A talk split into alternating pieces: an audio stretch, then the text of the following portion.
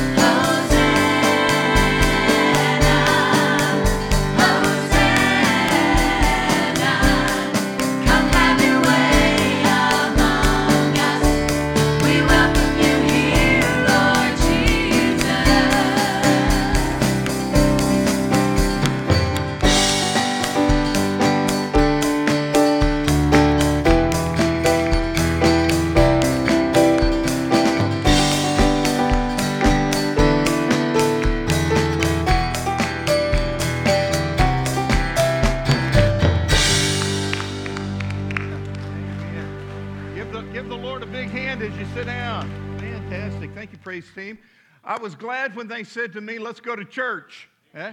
And here we are in the Lord's house. Thank you for being here. Second service. For those of you watching online, we welcome you. Uh, we already had a service at 9 o'clock and it was fantastic. So y'all are going to have to be on your game. All right? Second service. Are you? Are you with me? Fantastic. Let's stand up. We're going to pray and welcome one another. Let's stand up and pray together. Heavenly Father, I do love you. Thank you so much for your goodness, your grace, and your mercy. I pray that you would bless this service. I pray, dear Lord, that as we sing praises to your name and lift up the holy name of Jesus, that you would shine on us. Lord, as we look into your word today, I pray that you would teach us and train us, make us into the people you've called us to be. We ask all of this in Jesus' name. Amen. Turn around and say hi to somebody, would you?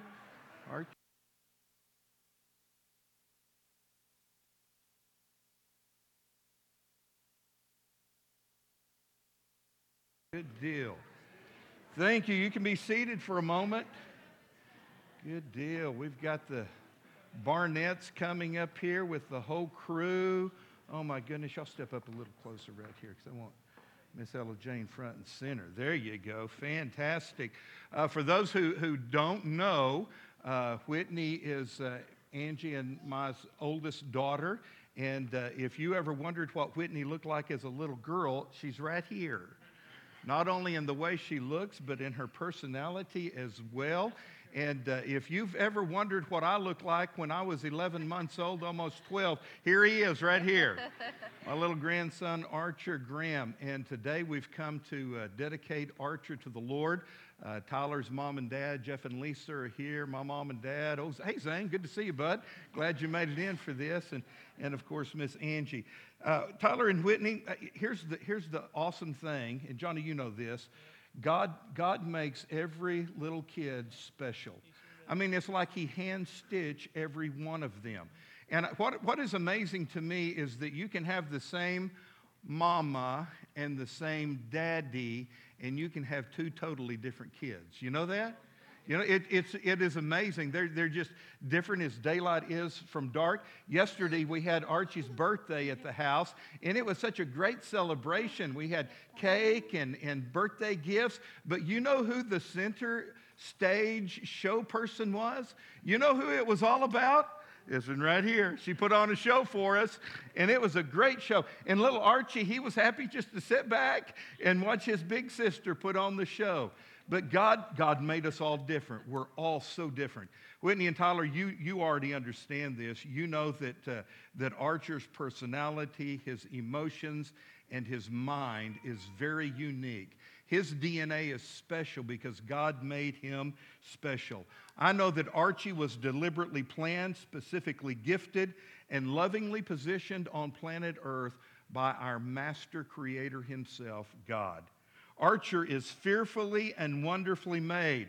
And so, uh, Tyler and Whitney, you need to celebrate the uniqueness of this one because even though he's only one year old, you're not going to have him much longer. Uh, they grow up way too fast, don't they, church? Uh, I want to share with the congregation a passage of scripture that Tyler and Whitney picked out, and they pray over their kids every night. It's a passage from Colossians chapter 1, and here's what it says. So we have not stopped praying for you since we first heard about you. We ask God to give you complete knowledge of His will and to give you spiritual wisdom and understanding. Then the way you live will always honor and please the Lord, and your lives will produce every kind of good fruit. All the while, you will grow as you learn to know God better and better. We also pray that you will be strengthened with all of his glorious power so you will have all the endurance and patience you need. May you be filled with joy. What a great prayer to pray over your kids every single night. So, Whitney and Tyler, I applaud you and I encourage you to keep praying that prayer over our precious grandbabies.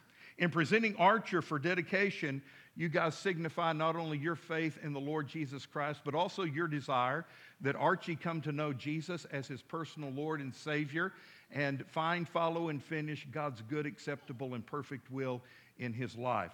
So, Whitney and Tyler, in order to do this as parents, you need to teach him the Word of God from the very beginning. You need to watch over his education that he not be led astray. You need to direct his youthful mind to the Holy Scriptures and his, I'm going to say, I was going to say little feet, but his big feet to the Lord's house, to restrain him from all harmful associates and habits, and as much as lies within you to bring him up in the nurture and admonition of the Lord. So, Whitney and Tyler and family, if you commit to doing this for Archer, say, We will.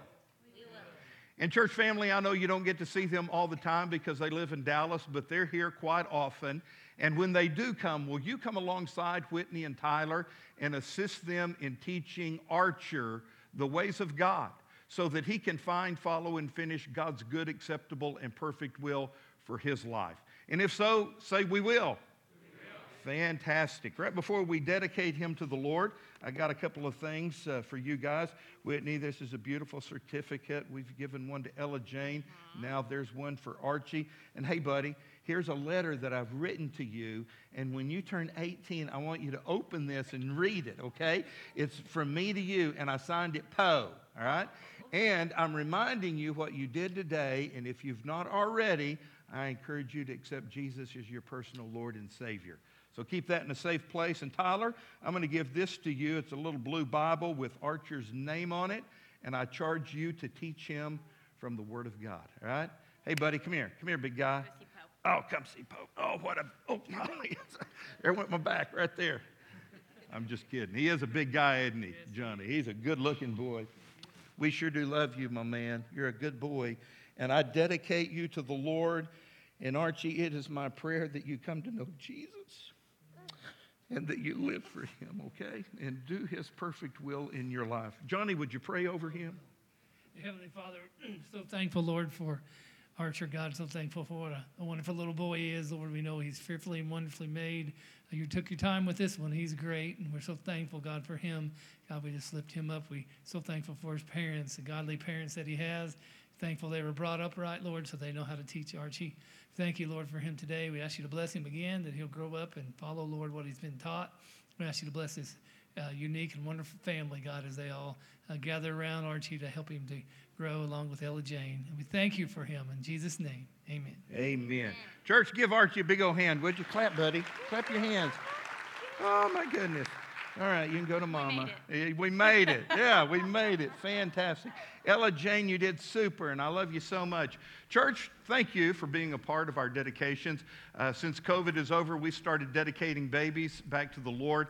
Uh, make sure that you dedicate your baby to the Lord and teach your child in the ways of the Lord. Amen? Amen. You keep having babies, and I'll keep dedicating your babies, all right? Stand up. Let's continue to sing and worship God together.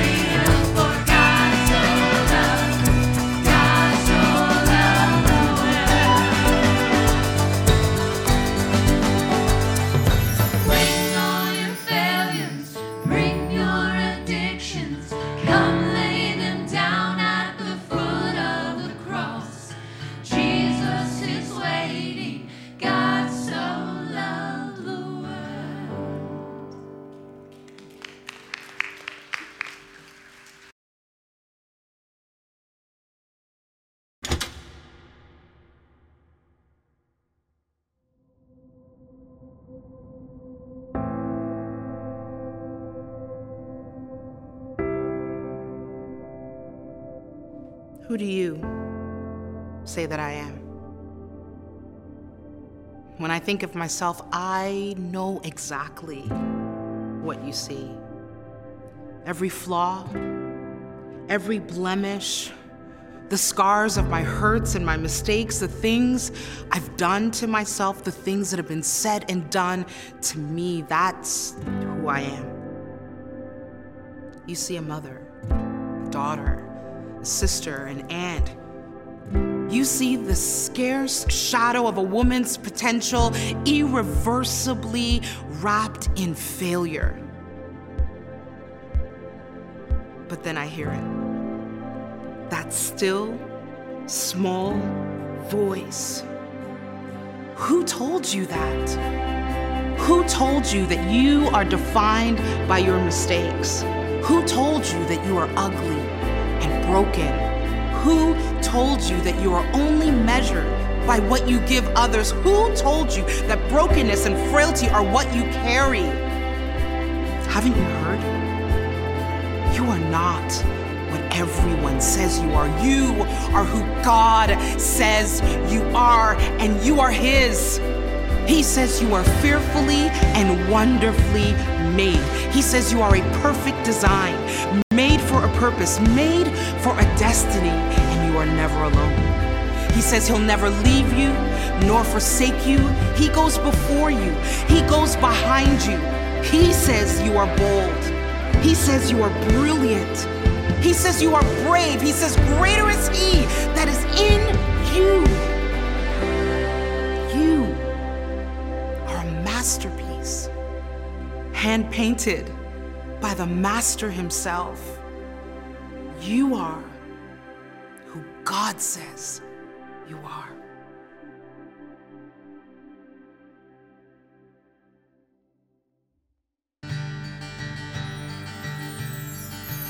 Who am I that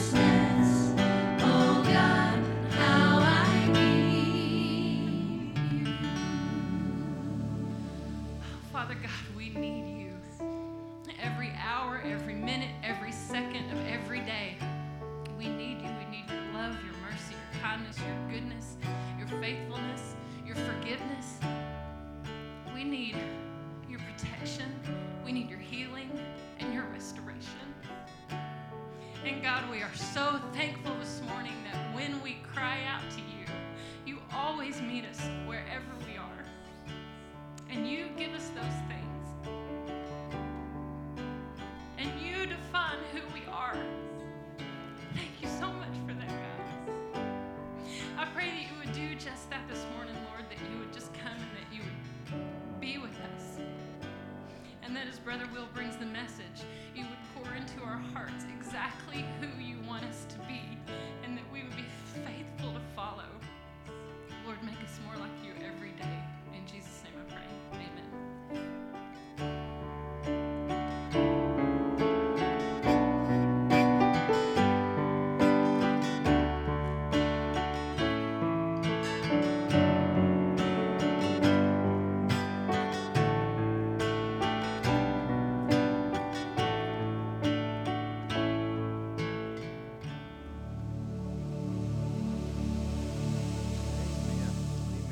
praise team. Give God a big hand right now, would you?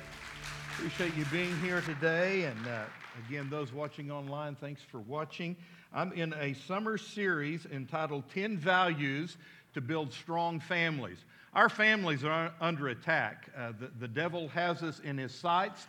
He's doing everything he can to destroy your family from the inside out. And so we've chosen to look at the 10 commandments 10 values that can help your family not only survive, but thrive in these difficult days.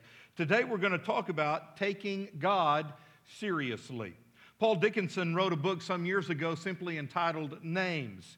Uh, he has a hobby of collecting strange and unusual names. Uh, in fact, he, he said in his book that, that sometimes a person's name can even be prophetic.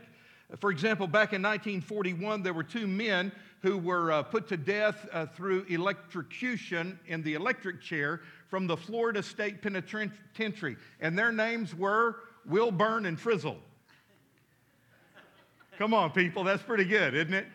Uh, not long ago, this is going bad right now. Not long ago, there was a window washer from Montreal who, while washing windows in this tall building, fell to his death. You know what his name was? Will Drop. oh, boy.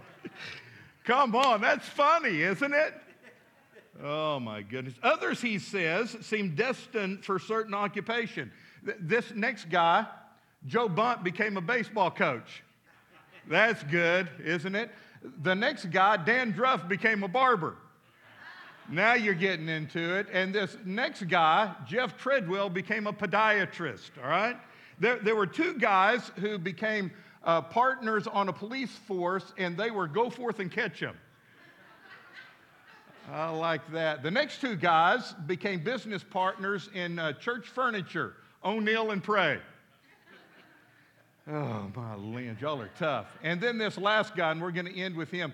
He was a plaster contractor. Will Crumble, I don't know that I would hire him. How about you? What, what is in a name? Well, when it comes to God's name, God says, There is a whole lot in my name. And there's a lot God wants you to know about his name. That brings us to the third commandment, Exodus chapter 20 and verse number 7. Here's what God said You shall not take the name of the Lord your God in vain, for the Lord will not hold him guiltless who takes his name in vain. Now, here's what commandment number three is basically saying to us don't misuse the Lord's name. Whatever you do, don't misuse God's name. Now, you're probably wondering, why is God so serious about his name? Well, God says that your name represents three things about you it represents your reputation, your character, and your authority. First of all, your name represents your reputation. You've heard people say, well, he's just making a name for himself, haven't you? Uh, when somebody has a good reputation, they say he's got a good name. Or if they have a bad reputation, you say they've got a bad name. And when I say a name, you automatically think of that person's reputation. Uh, Angie grew up in a little bitty town northeast Arkansas called Corning. About 3,000 people lived there. The, the first time I went to Corning and was hanging around in her house and around town, they would make reference to people or names and they would say, well, they're uh, and then they would list their last name. They're uh, and I said, What's up with that? Why, why do you keep saying that about people and, and claiming they are uh, and use their last name? She says, Well, in a small town like Corning, you're known by your name. You're known by your family, whether it's a good name or a bad name, a good reputation or a bad reputation, which led me to ask the question well, how are the Archer girls known? And then it went, you know, where it went after that. Anyway, it represents your reputation. Number two, a name represents your character. You see, what you are cannot be separated from what your name is once it's identified together. Many times in the Bible, when somebody changed their character, their life changed. And when their life changed, God changed their name. He gave them a new name. For example, Abram became Abraham, Jacob became Israel, Simon became Peter. God would change their names because your name represents your character. And then, number three, your name also represents authority. God says, Don't misuse my name because when you use my name, it represents authority. For, for example, when a policeman stops someone, they don't say, I stop you in the name of Bugs Bunny. No, they say, I stop you in the name of the. Why? Well, because there's authority behind that name. Tonight, when you're eating dinner around 5:30, 6 o'clock, and you have a phone call, you look at your cell phone, and there is a name on there, Asa Brown. You think, well, I don't know Asa Brown. Asa Brown can wait. I'm not going to talk to Asa Brown. Who's Asa Brown? And you totally forget about it. But if that number is 501 and the name is Asa Hutchinson, you might want to take that call because he's the governor of Arkansas. Names have a representation of authority. God says, when you misuse my name, it's not just a little deal, it's a big deal Because when you misuse my name, you are defaming my reputation, my character, and also my authority. You are using my name flippantly. And I don't want you to do that. So here's where I want to go this morning. Let me talk just for a few minutes about ways that God's name can be misused, ways that we can take God's name in vain. And when we think about misusing God's name, we usually think of swearing or cussing and coupling God's name with a cuss word. But there are many, many other ways you can misuse God's name other than swearing. I've funneled it down to three ways we can misuse God's name. So just hang with me as we go through these. Number one, you can misuse God's name when you use God's name to insult someone. This is done through profanity or, or through swearing to express irritation towards someone else. Somebody once said that if cussing and cheating were crimes, then golf should be illegal because there's a whole lot of cussing and cheating going on on golf courses. Now, I don't golf nearly as much as I used to, but I used to golf quite often. And I would go over here to Ben Geren, and if I were by myself or somebody else was with me, and it was just a small group, they would pair us up with other people that, that perhaps we didn't know, that I had never met before. And that's happened to me numerous times. And I can't tell you the number of times when I've been paired up with somebody that I didn't know and we teed off on hole number one. By the time we got to hole seven or eight, I had heard from that person every curse word that has ever been said repeatedly. And about hole eight or nine, they would inevitably ask me the question, and so what is it you do for a living? I loved it. I loved it. And I would say, Well, I'm, I'm a preacher. And I would, I've heard this, Gary, I don't know how many times. Well, bless the Lord. I'm a deacon over at so and so Baptist Church. And I'm thinking, you got to be kidding. Man, I'm glad they didn't say at Kavanaugh Church, huh? Are you with me? I remember a wife who told her husband, honey, what, what took you so long get, getting home? He was, a, he was a farmer. She said, did the wagon break down?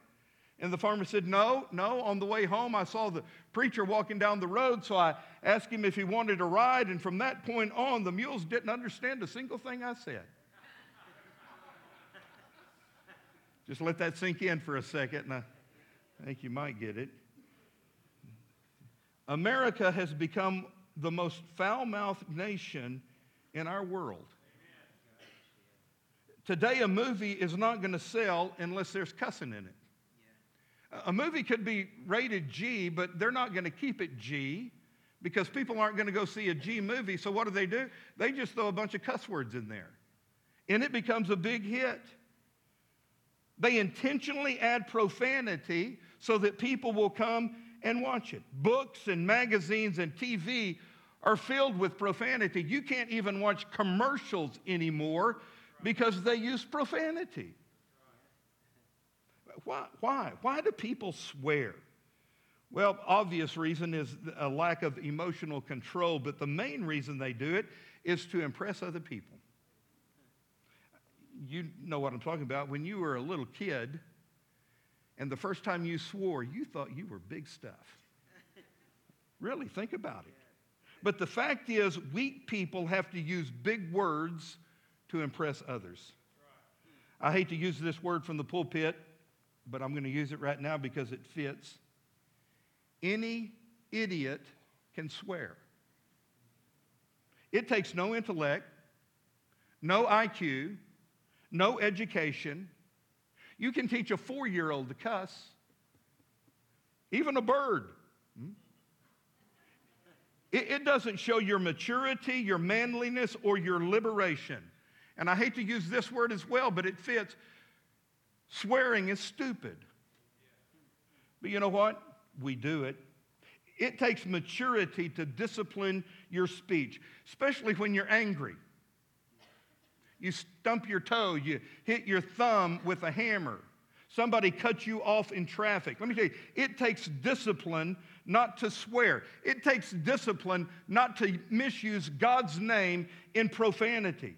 It shows maturity and self control by not doing that. But you know what? People use God's name to insult and express irritation all the time. If you go out in the real world tomorrow, you're going to hear it. But God says, don't do that.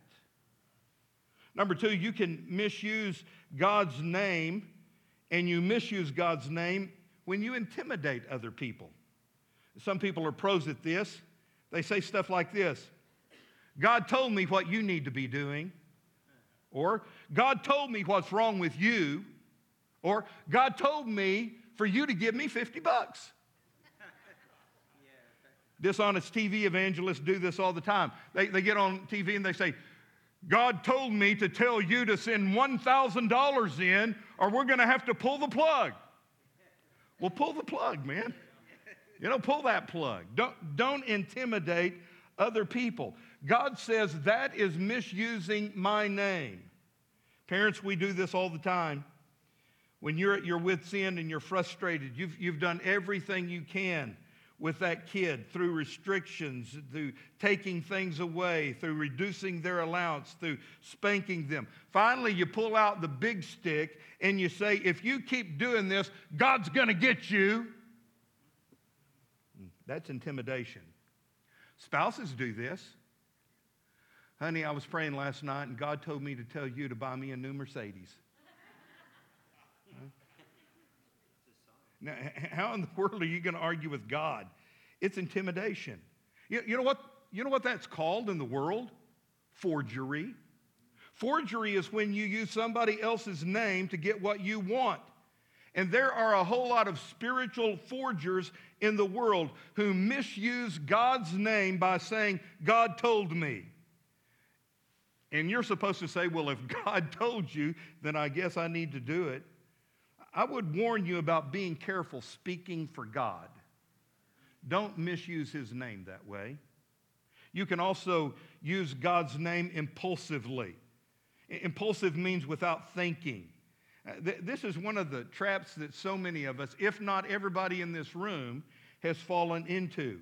When you use God's name as a convenient expression for fear or anger or joy or amazement or surprise, my God, I just caught a 10 pound bass.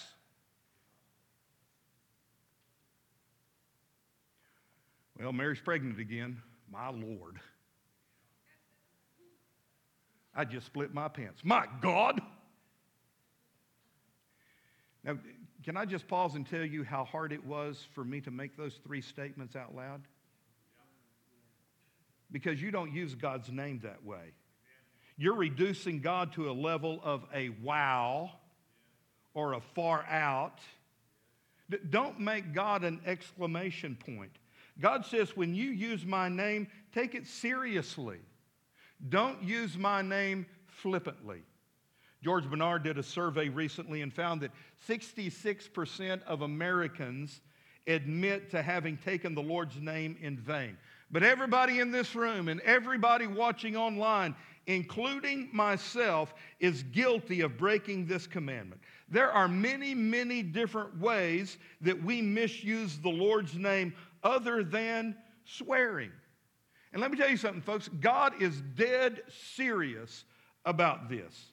Here are the top 10 commandments that He has given to mankind, the important things in life. And number three out of the top 10 is this don't misuse my name.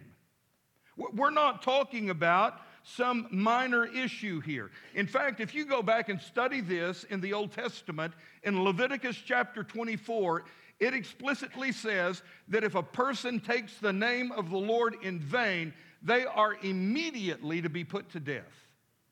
They are to be stoned. It is a capital offense. So I wonder how many of us would still be alive if we lived back then. Hmm? Don't kid yourself here. God says this is serious business. I will not tolerate my name being misused. When you cuss or misuse God's name, you are offending the creator of the universe. God says, Don't mess with my name. It represents my reputation, my character, and my authority. You know what? When you laugh at somebody else who is misusing God's name, you are participating in their sins. God says, treat my name with respect. The fact is, probably everybody in this room needs to bow their head right now and apologize to God for misusing his name. Well, let's move on to something a little more positive. All right? Are you with me? Can you transition with me right here? Let's talk for a minute about how I can use God's name correctly. God promises blessings when you use his name correctly. In fact, there are promises galore that say, if you honor and revere my name, God says, I will bless you. Incredible blessings for the person who honors God's name, the person who takes God's name seriously. So here's what we are to do we are to reverence God's name continually. That, that needs to be on the forefront of our mind, day in, day out, 24 hours a day, that we give reverence to the name of the Lord. Treat it with the utmost respect. Use it carefully and lovingly. Use it as an act of worship. Don't just let God's name slip out of your mouth flippantly. When you say God, you need to mean it in your heart. David helps us with this in Psalms 29, verse 2.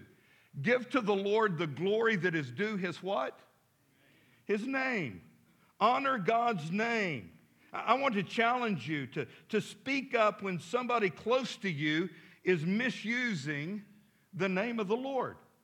And you're probably wondering, well, preacher, what, what in the world has this got to do with building strong families? I mean, you've entitled this series 10 Values for Strong Families. How does commandment number three apply to this? Well, one of the number one places we need to work on our mouths is at home.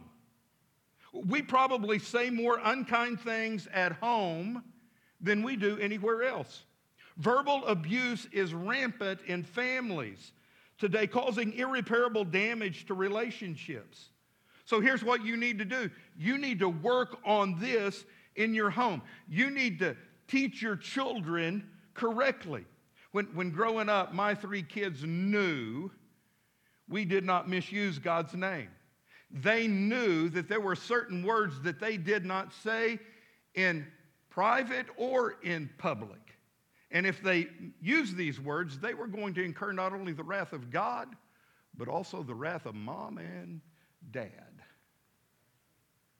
And I think it may have took. I told the first service I can remember the first time I cussed. Can, can you remember the first time you used a profane word? Gary, I remember it so good because of what happened when I used this word. I don't remember exactly how old I was, four or five years old, something like that. Midland, Texas. Dad was at work. Mom was at home with my sister and I. And I don't, my sister's, my, what? Do what? She told me first. I was in the first grade? Really? So she remembers it too. This is getting good right here. My sister's two years older than I am, and so she came home that day and she told me a word that she had heard. I had never heard this word before. It was really, we're going to get to Sharita here in a minute, but I had never heard this word. And it was an intriguing word. It sounded different, it sounded unique. And so I said it. And it sounded pretty cool coming off my tongue. So I can remember running down the long hallway saying this word over and over again. And guys, I, you know, I, Angie said not to say this because it's going to make you think of bad words, but whatever bad word you think of, this was the worst word you could say.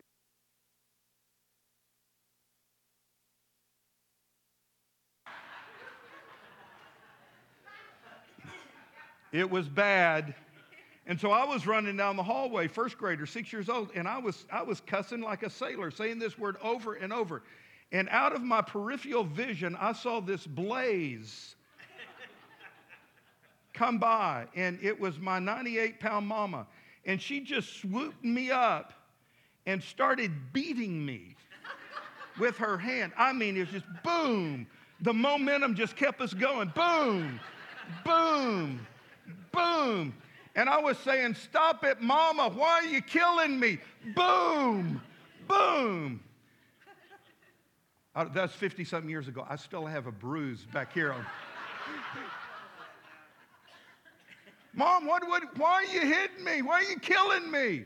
She looked at me with this, this fury I've never seen in her eyes before. She said, Where did you hear that word? Sharita. it's my sister. Sharita taught me that word. That was my only salvation. She dropped me right where I was, and my sister got it then. But Jason, she set us down after that, and she gave us a 30 minute lecture about the words that we don't use. And that word was, you never say that word again. I'm about to turn 60. That word has never come out of my mouth again. You did good, Mama. Hmm? Parents, let me tell you, the time for teaching your kids is early. You need to set them down and teach them to revere the name of God always and never, ever put God's name with a curse word. Number two, represent God's name clearly. Look at 2 Timothy chapter 2, verse 19. A person who calls himself a Christian should not be doing things that are wrong. That's out of the Living Bible, but I think it's a pretty good translation. Our lifestyle can misuse the name of the Lord. If you call yourself a believer, act like one. If you call yourself a Christian, don't drag Christ's name through the gutter of your lifestyle. Your walk needs to match your talk. And if you're a believer, you represent God.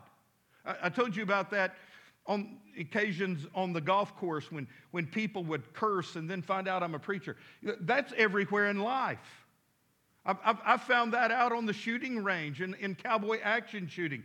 People who claim to be Christians and go to church have just as foul of a mouth as someone who doesn't claim to know Jesus Christ. And you know what? That just doesn't match. It doesn't go together. There are two reasons why a lot of people never come to Christ. Number one, they've never met a Christian. Number two, they've met a Christian who was a Christian in name only, whose life didn't back up what they called themselves, whose talk didn't back up the fact they were a believer. So if you claim to be a believer, a Christian, and you use God's name and aren't any different, you're a bad advertisement for God. God is going to hold you accountable for that. And the truth is, there are people around you every day watching you and they are evaluating your speech and your actions. They're trying to check out to see if you're any different than they are. So guard your mouth, guard your actions. As a Christian, you need to be careful about everything you say, even slang words. A lot of slang is just watered down cussing, it's a substitute for profanity. So don't do it. Reverence God's name continually. Represent God's name clearly. And then, number three, rely on God's name completely. Psalm 33, verse 21 says, No wonder we are happy in the Lord. We trust in his holy name. Church, there are hundreds of verses in the Bible that say that God has made promise after promise to those who honor his name. Whatever you do, you should do it in the name of the Lord. You should trust in the name of the Lord, rely on the name of the Lord. Whatever you do should be done in the name of the Lord. Jesus said that. If you're going to do anything in my name, then I'm going to bless it. I will bless whatever you do in my name. If you ask anything in my name, I will do it. So, why is it that we pray in the name of Jesus? Well, it's because you and I don't have the right to come to God on our own. Huh? God is perfect and holy, and you're not. You can't come into His presence on your own. I don't have any right on my own to come before God and say, God, would you give me this or would you grant this request? But I can do that through Jesus Christ. Jesus is my bridge. And Jesus says we are to pray in His name. I think it's a reminder to us that Jesus is the bridge, and we can't come to God in our own strength or our own power. We come in His power and by the grace of Jesus. So let me just wrap all this up for you. I got some bad news, good news. Bad news is this you're going to be judged by every idle word that you've ever spoken. Now, that's just not preacher mumbo jumbo. It's not Brother Will making something up. That's actually found in the Gospel of Matthew. It tells us that we will give an account for every idle word that we've ever spoken. I just had a thought. What if, what if we could go back in your mind and, and compile all of the idle words that you have spoken and put them back here on the big screen? Yeek. Wow. No, don't do that. You with me? But God knows. He's got a list. And you're going to be judged by every idle word that you've ever spoken. That's the bad news. Good news is this you can be forgiven. That slate can be wiped clean. How? By trusting, get this, in the name of Jesus. A couple of verses, Acts chapter 4, verse 12. Salvation is found in no one else, for there is no other name under heaven by which we must be saved. Another verse, John chapter 20, verse 31. Jesus is the Christ, the Son of God, and by believing you may have life in his name. It's in the name of Jesus. You can pass from death to life. You can pass from judgment to forgiveness in the name of Jesus. And that's what every one of us needs. Are you alive? Raise your hand if you're alive. You need Jesus. You need his forgiveness in your life. Because let me tell you, all of us have sinned.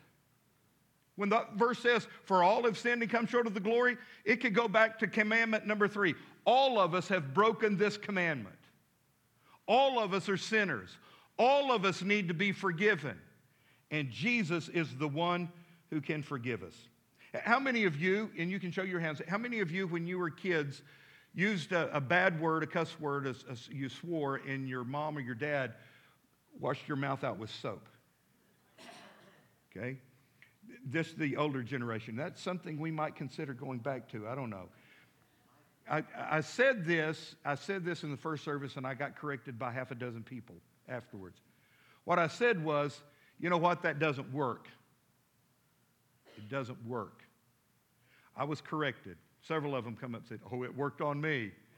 Just like that beating your mama gave you, that soap that I had to eat worked on me. But my point is this it doesn't work because you, you, can't, you, can't, you can't clear it up just by washing your mouth out with soap because it's really not a mouth and tongue problem. It's a heart problem. So it's not really the mouth that needs to be washed out, it's the heart that needs to be washed out. Because it's whatever that's in here, it's going to come out here.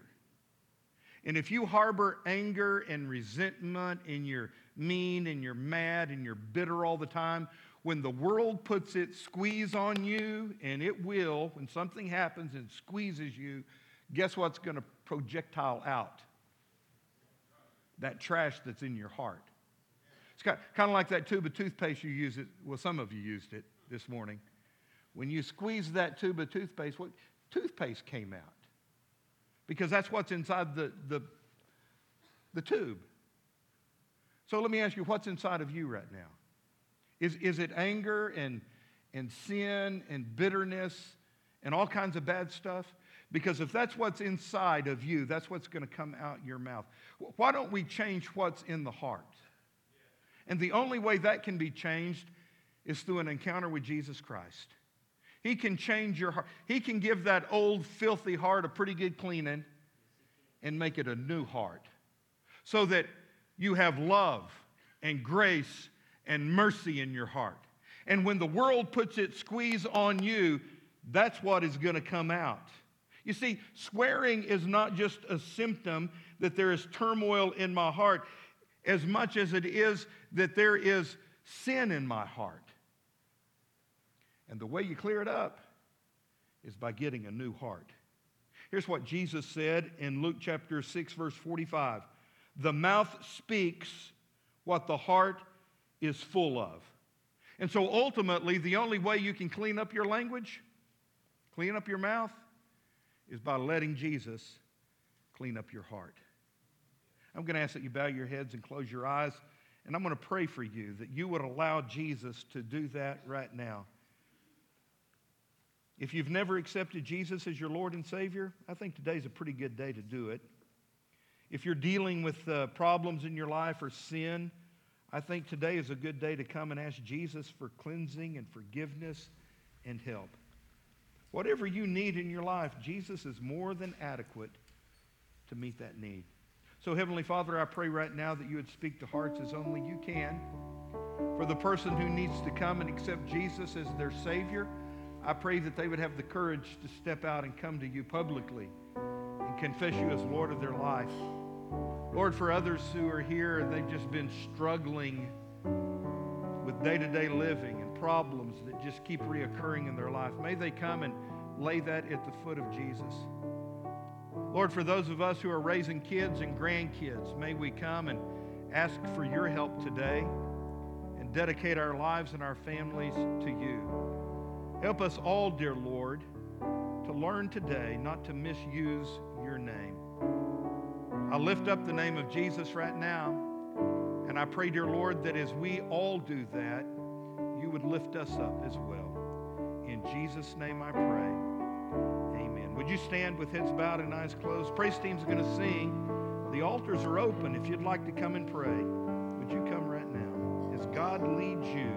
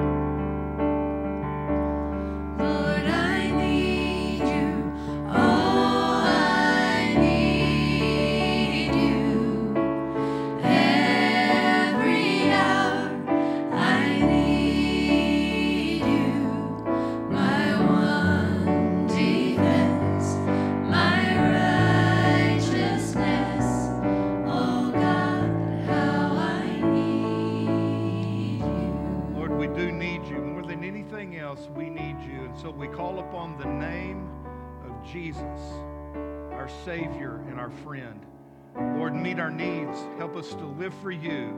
Help us to always glorify and revere your name. For we ask it in the name of Jesus. And everybody said, Amen. God bless you. You can be seated. Amen. Well, God's good, is He not? let's just don't misuse his name. Honor the name of Jesus. A couple of things before we leave today. When you walk out, make sure you uh, give your tithe and offering, put it in that little black box, or you can give online. Sherry, if we've got there, we have the. Uh, the slide here with Steve. Steve is a, a good friend of ours. Uh, Steve comes to our church. Uh, he's been diagnosed with uh, liver cancer, and um, he's in critical condition. Uh, we're asking that you pray for Steve. And uh, in the city of Spiro, they're having a spaghetti lunch for him today. It's from 12:30 to 3 at the high school, and also an auction is going on there. Uh, if you can, go by and, and uh, support Steve and his wife Christy. I know they, they really need that, but also be praying for Steve. Jason and I were there this past week and, and prayed for Steve. He's, he's in critical condition at his home, so please pray for our brother Steve. Uh, tonight at 6.30, we're going to have Bible study online, Facebook Live, and uh, it's a cool Bible study. Uh, Jason and Joy are doing it. It's a pre-Father's Day lesson. We're going to be hearing the interview from a couple of dads here at Cavanaugh Church. So I'm really excited about that. Tune in tonight at 6:30. 7 o'clock on Wednesday, we're going to have uh, Wednesday worship for all ages. Come back for that. And next Sunday, it's a big day. You know what next Sunday is? Come on, what is it? You know, for why is that? We, Father, Father's Day. When I say Mother's Day, everybody shouts, and, ah, Mama's Day, yeah. Next Sunday is Father's Day. I confirm the gift I'm giving to you guys th- just this morning. I've, I'll have to tell you about it next week, but let me tell you guys, you're not going to be disappointed. It's going to be an awesome gift, isn't it, Andy? It's going to be an awesome, awesome gift. But you need to be here, guys, next Sunday for the big gift. All right? You with me? I can't do any better than that. God bless you. Have a great day. I love you. God loves you more. Father's Day next Sunday. Get out of here.